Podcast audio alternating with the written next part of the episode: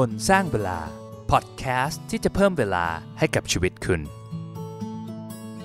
สวัสดีครับ ผมบอลภาคภูมิต้อนรับเข้าสู่พอดแคสต์คนสร้างเวลานะครับ สมมุติว่าถ้าเราเห็นคนที่มีน้ำหนักเกินอ้วนมากๆนั่งอยู่ตรงข้างหน้าเรานะครับ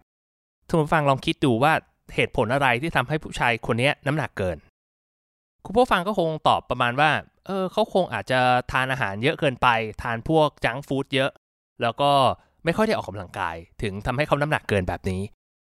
ผมอยากจะบอกว่าสมองเราก็เหมือนกันครับ สมมติว่าถ้าเราแบบไม่สามารถที่จะโฟกัสอะไรได้เลย คือจดจ่อกับงานได้เพียงแค่ไม่กี่นาที ก็อยากจะรู้สึกวอกแวกไปทำโน่นทำนี่แล้วนะครับ ไม่สามารถที่จะ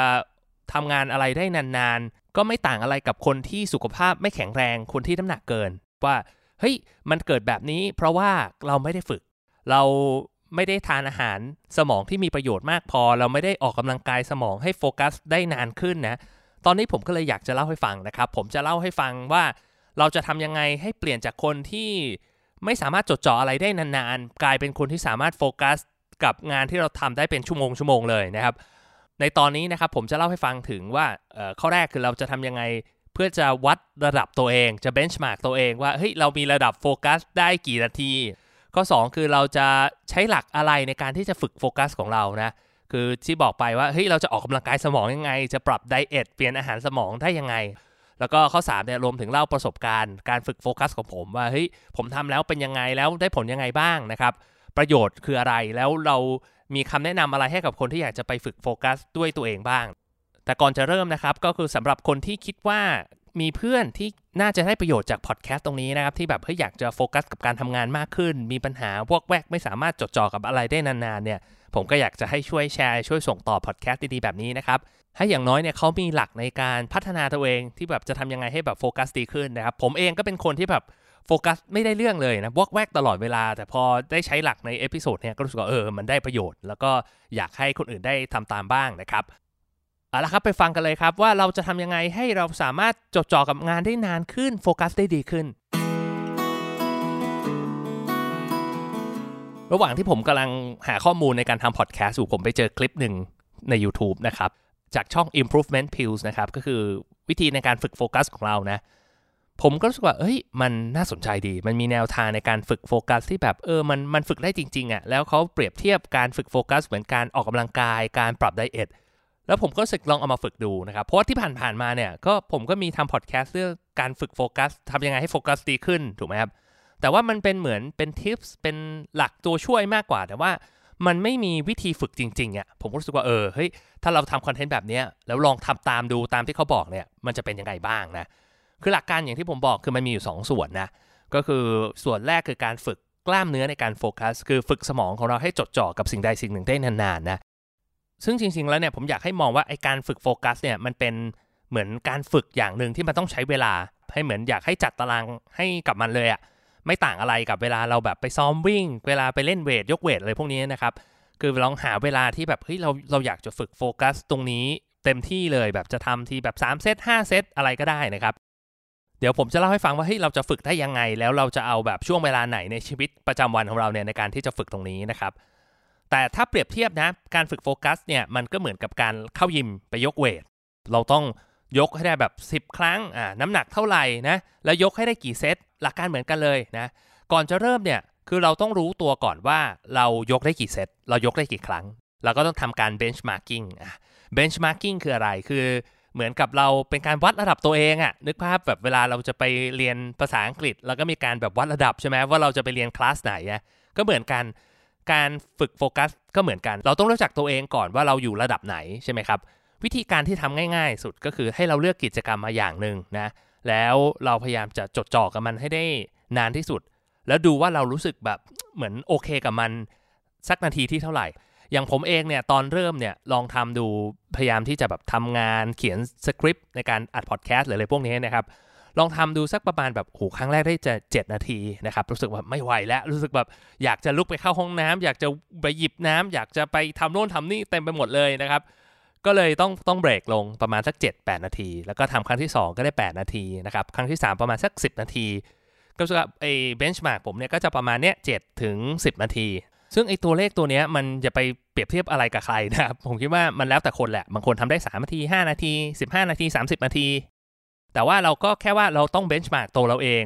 แล้วเพื่อที่จะพัฒนาไปเรื่อยๆ สมมติว่าวันนี้เราทำได้ 3 เวลาเราฝึกเราจะฝึกที่ 4 นาที 5 นาทีก่อนนะ แล้วดูว่าอะไรมันคือปัญหาที่มันทำให้เราไปไม่ถึงเป้าตรงนั้น แล้วก็พยายามที่จะปรับ พยายามที่จะแก้นะครับ แต่พยายามที่จะยืดสักนิดนึงอะ สมมติเราทำได้ 10 นาทีอะ จะลองสัก 12 นาทีไหม คือไม่ต้องแบบเพิ่มไปเยอะนะครับ แล้วดูแล้ว เฮ้ย ถ้าเราทำได้เราเริ่มมีความมั่นใจแล้ว เราค่อยเพิ่มระยะเวลาตรงนี้มากขึ้น พอได้ตัวเลขแล้วเราก็มาทำการฝึกได้ สมมุติว่าเราบอกว่าเราตื่นเช้า เราจะเอาใช้เวลาช่วงเช้าในการฝึก ก่อนที่จะไปทำงานเนี่ยเอาใช้เวลาแบบ6โมงเช้าถึง7โมงเช้าในการฝึกสมาธิของเราเนี่ย เราก็สามารถเอาเวลาตรงนี้ไปทำกิจกรรมที่เราอยากจะทำอยู่แล้วได้นะสมมุติว่าเราเลือกกิจกรรมคือการอ่านหนังสือล้วกัน คือแทนที่เราจะอ่านหนังสือไปเรื่อยๆอะแป๊บนึงก็ผัดมาเช็คมือถือแล้วก็ไปทำโน่นทำนี่นะครับ เราก็ลองเปลี่ยนใหม่ดูว่าเฮ้ยเราจะจดจ่อกับการอ่านหนังสืออย่างจริงจังเลย สมมติเราบอกว่าเบนช์มาร์กเราอยู่ที่ 5 นาที เราอยากจะฝึกที่สัก 7 นาที เราก็บอกว่าเนี่ยเราจะตั้งเวลาไว้ว่าเฮ้ยอย่างน้อยที่สุดก่อนที่เราจะลุกไปได้เนี่ยไปทำอะไรก็ตามที่เราอยากจะทำเนี่ยเราต้องอ่านให้ได้ครบ 7 นาที พอทำได้ 1 เซตอาจจะพักแป๊บหนึ่งนะครับก็เหมือนเวลาเราออกกำลังกายใช่ไหมยก 1 1 เซตเนี่ยโอ้โห12เรป10เรปเนี่ยแล้วก็พักนะครับแล้วก็ยกอีกชุดหนึ่งก็เหมือนกันเราจะพักแป๊บหนึ่งเดินไปเข้าห้องน้ำกินน้ำนิดนึงอะมาอ่านต่อให้ได้ 7 นาที แล้วก็ลองทำไปเรื่อยๆ พอถึงจุดหนึ่งเนี่ยเราก็จะสามารถเพิ่มเวลาในการฝึกของเราได้นานขึ้น เวลาเราจดจ่อกับงานได้นานขึ้นเนี่ยเราก็จะสามารถเลือกกิจกรรมที่ใช้ในการฝึกโฟกัสได้หลากหลายขึ้น สมมติเราบอกเราทำได้สัก 10 นาทีใช่ไหมครับเราอาจจะเอาเวลา 10 นาทีเนี่ยไปการโฟกัสกับการทำงานก็ได้ไปทำที่ออฟฟิศลองดูว่าเฮ้ยเราสามารถจะจดจ่อกับงานที่อยู่ตรงหน้าเราได้ไหม10 นาที ตั้งเวลาเลยแบบไม่ห้ามรบกวน พอเราทำได้แบบนี้มันก็กลายเป็นว่าเราไม่ได้ถูกจำกัดด้วยว่าเฮ้ยเราต้องแบ่งเวลาในการฝึกเราสามารถฝึกได้ตลอดทั้งวันนะครับว่างๆเนี่ยเราก็แบบเอ้ยอ่านหนังสือนะตอนทำงานเราก็สามารถฝึกได้ทำไปเรื่อยๆเราก็จะสามารถเพิ่มจำนวน rep จำนวนเซตที่เราทำได้จำนวนเวลาในการฝึกได้มากขึ้น ยิ่งทำมากยิ่งฝึกมาก มันก็ยิ่งทำให้เรามีโฟกัส แล้วก็จดจ่อกับมันได้มากขึ้น หลายคนอาจจะมีคำถามนะว่าเฮ้ยเราใช้กิจกรรมอะไรดีที่ใช้ในการฝึก ผมก็อยากจะบอกว่า เออมันมีหลายๆอย่างนะผมผมแบ่งเป็นเลเวลแล้วกันแหละแบบไอกิจกรรมที่แบบเริ่มต้นง่าย ๆ ก่อนรู้สึกว่าเฮ้ยถ้าเราไม่มีโฟกัสอะไรเลยนะ ให้เริ่มจากกิจกรรมง่ายๆก่อน อ่านหนังสือแบบเป็นเล่มๆหรือแบบใช้ Kindle อะไรพวกนี้นะครับพยายามหลีกเลี่ยงกิจกรรมหรือว่างานที่ต้องใช้อินเทอร์เน็ต หรือว่าใช้การติดต่อกับคนอื่น มันจะวอกแวกได้ง่าย ถ้าคนแบบเฮ้ยยังไม่ต้องยากมากเลือกกิจกรรมง่ายๆเอามาฝึกดู ถ้าเป็นระดับกลางๆนะก็อาจจะเป็นงานที่ไม่ต้องใช้อินเทอร์เน็ต แต่ว่าเป็นงานที่ซับซ้อนขึ้นอย่างผมเวลาทำแบบเขียนสคริปต์พอดแคสต์วางแผนการทำงานนะครับเป็นงานที่แบบมีความซับซ้อนมีความ complex มากขึ้นนะหรือว่าถ้าเป็นงานที่แบบยากเลย คือเป็นงานที่ใช้อินเทอร์เน็ตใช้โซเชียลมีเดียนะครับสิ่งเหล่านี้มันแบบวอกแวกได้ง่ายมากๆนะครับใครทำงานบน Facebook หรือว่าทำงานบน Instagram เนี่ยจะรู้เลยบางทีแบบเฮ้ยเผลอไปเช็ค feed ทำโน่นทำนี่แล้ว ผมจริงๆอะไม่อยากแนะนำให้ไอใช้กิจกรรมพวกนี้เป็นกิจกรรมในการฝึก เพราะโดยธรรมชาติอะมันมันทำให้เราขาดสมาธิอยู่แล้วนะครับ คืออีกอย่างหนึ่งที่ที่สำหรับผมแล้วรู้สึกว่ายากสุดๆเลยนะ แต่รู้สึกว่าเออมันก็จะได้ผลเยอะที่สุดเลยก็คือการเจริญสติการฝึกสมาธินะครับ แค่นั่งนิ่งๆ แล้วก็อยู่กับลมหายใจเข้าออกเนี่ย คือแบบโหมันจะตายให้ได้ มันจะแบบด้วยความที่เราแบบวอกแวกจนชิน เราแบบจิตใจฟุ้งซ่านจนชินแล้วรู้สึกว่าแบบโอ้ยไม่ไหวแล้ว ฉันอยากจะ ลุกออกจากท่า ฉันอยากจะลืมตาออกมา แล้วก็ไปทำอะไรก็ได้ที่ฉันอยากจะทำไม่แบบไม่อยากจะหลับตาอยู่ตรงนี้นะครับ ผมรู้สึกว่าอันนี้มันเป็นแบบขั้นเอ็กซ์ตรีมละฝึกเป็นการฝึกที่ที่ยากที่สุดนะครับก็ลองดูถ้าใครฝึกสมาธิเป็นประจำอยู่แล้ว อาจจะรู้สึกว่าเฮ้ยมันไม่ได้ยากมากนะแต่ว่าก็ลองดูว่าเฮ้ยถ้าเราทำกิจกรรมแบบอื่น การอ่านหนังสือการทำงานเราเราทำได้อย่างที่เราทำสมาธิไหมนะแล้วก็ดูว่าเราจะปรับอะไรตรงไหนนะก็ แนะนำนะครับในคลิปเนี่ยเขาแนะนำว่าแบบให้ฝึกที่ที่ 5 ชุดก่อน 5 เซตก่อน ลองดูผมคิดว่า 5 เซตเนี่ยมันทำได้ไม่ยากเลยนะ เพราะว่าเซตหนึ่งเนี่ยสมมติว่าถ้าทำ5ถึง10 นาทีเนี่ยมันก็ใช้เวลาไม่กี่นาทีเองนะครับไม่ถึงชั่วโมง แล้วก็ไออย่างที่ผมบอกไปไอกิจกรรมที่เราใช้ในการฝึก มันก็เป็นกิจกรรมที่เราทำอยู่แล้วในชีวิตประจำวันอะแบบทำงานอ่านหนังสือหรืออะไรพวกนี้เพราะฉะนั้นเนี่ยมันไม่ได้กินเวลาชีวิตของเรามากสักเท่าไหร่ หลังจากที่ผมลองทำมา 3-4 วันนะครับ ผมรู้สึกว่าเฮ้ยผมได้ประโยชน์หลายข้อเลยนะ จากการฝึกสมาธิตรงนี้ด้วยวิธีนี้นะ เดี๋ยวผมเล่าให้ฟังคืออะไรบ้าง ข้อแรกเนี่ยคือมันทำให้เรามีสติรู้ตัวมากขึ้นกับงานที่อยู่ตรงหน้าเราอะว่า เรากำลังทำอะไรอยู่ และอะไรไม่ใช่งานที่เราควรจะทำเช่นแบบสมมติผมบอกผมจะเขียนสคริปต์สำหรับไอการทำพอดแคสต์ตอนนี้นะครับ และผมใช้งานอันนี้ในการฝึกสมาธิของผมเนี่ย ผมก็จะรู้เลยว่า เอ้ย อันนี้คือสิ่งที่ผมจดจ่อ ไม่ใช่การไปดูคลิป YouTube ไม่ใช่การแบบไป search ข้อมูลในอินเทอร์เน็ตแบบเรื่อยเปื่อยนะครับ เวลาผมออกนอกลู่นอกทางผมเลยเฮ้ย มันไม่ใช่ละ ผมก็จะดึงกลับมา คือเราจะมีสติรู้ตัวมากขึ้นว่าไอ้งานที่เราต้องทำคืออะไร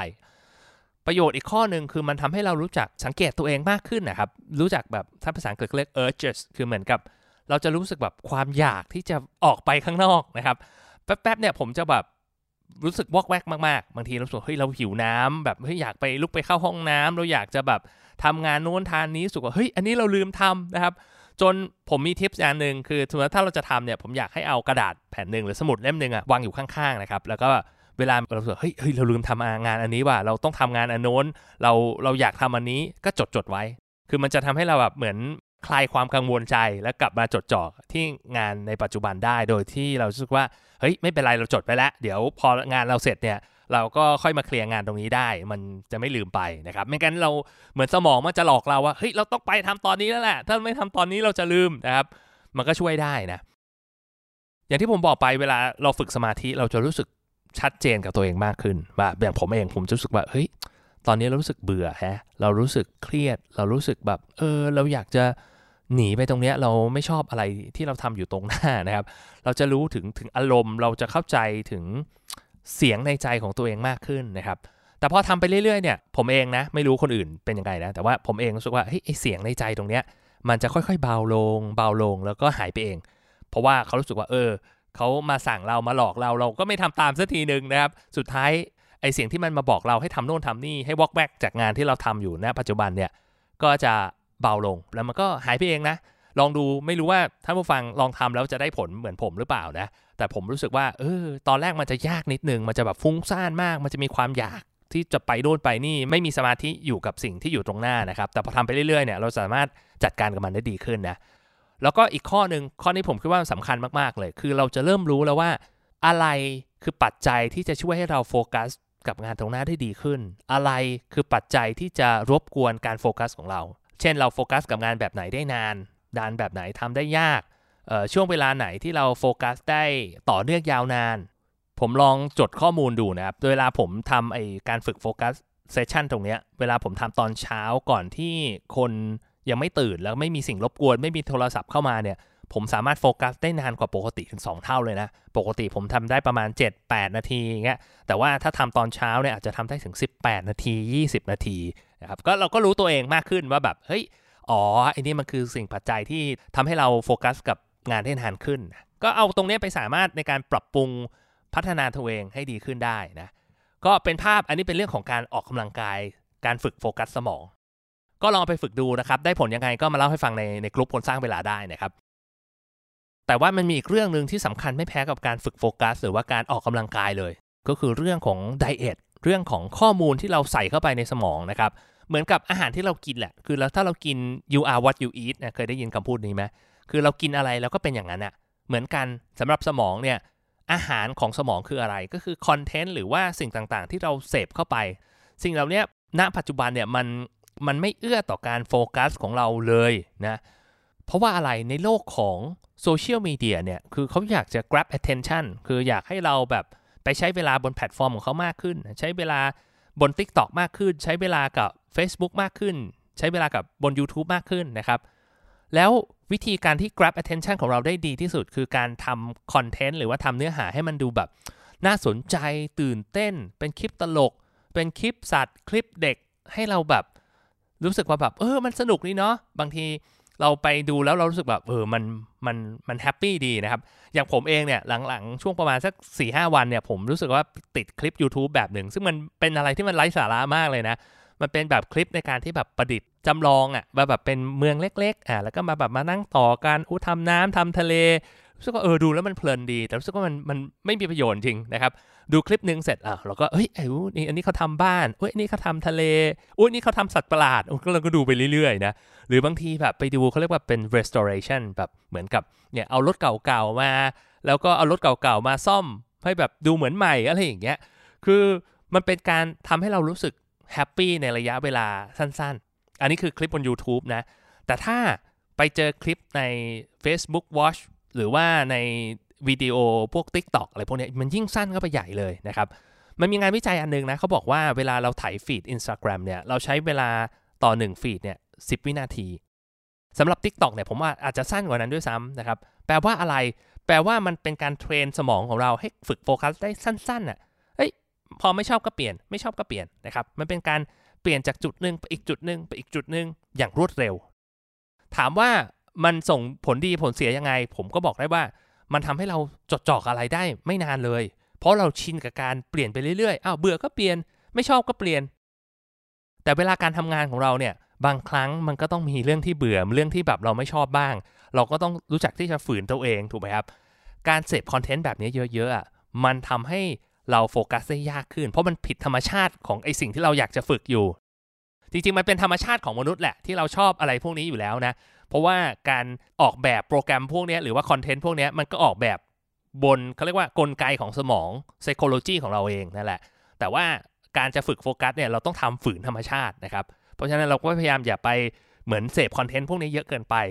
ผมจะบอกว่าเฮ้ยเราจะแบบเลี่ยงได้ยังไงนะ คือมันไม่ใช่ว่าแบบเฮ้ยเราห้ามดูคอนเทนต์แบบนี้เลยนะ แต่ผมว่าอย่างน้อยที่สุดเราควรจะเล็งไปที่ประมาณสักครึ่งหนึ่งอะ่ะ คือเราควรจะทำคอนเขาเรียกว่าเสพคอนเทนต์ที่เป็นจังฟู้ดได้ไม่เกิน 50%นะครับ แล้วคอนเทนต์ที่ดี ๆ คืออะไร อะไรมันคืออาหารที่มีประโยชน์สำหรับสมองเรา ก็คือคอนเทนต์ที่มันนาน เป็นคอนเทนต์ที่มีประโยชน์ เป็นคอนเทนต์ที่เชิงบวก